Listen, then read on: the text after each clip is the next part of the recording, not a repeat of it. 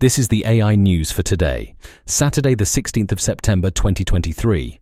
Google is reportedly on the brink of launching Gemini, its highly anticipated conversational artificial intelligence LLM, rolling it out to select companies for early access.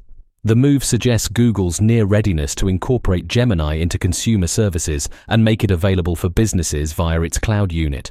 This software aims to rival OpenAI's GPT-4 model and the revenue-driving ChatGPT chatbot it powers, particularly within financial institutions and other businesses.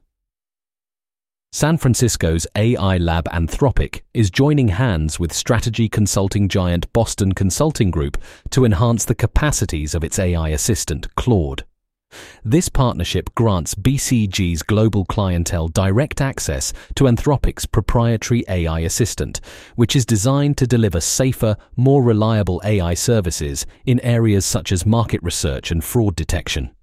The collaboration is guided by a shared commitment to responsible AI, with Anthropic's constitutional AI ideology aligning neatly with BCG's responsible AI philosophy, aiming to set a new standard for ethical AI deployment across the enterprise landscape.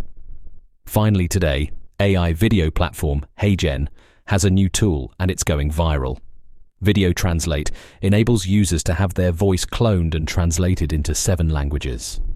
Using video footage, the tool can translate into different languages including Spanish, French, Hindi, Italian, German, Polish, Portuguese and English, while syncing lip movements to the new voice output, providing a realistic visual and auditory experience.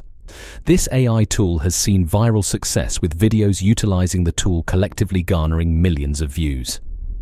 That's all for today. Connect with us at mrc.fm slash AI News. Hit subscribe and come back tomorrow for more AI news.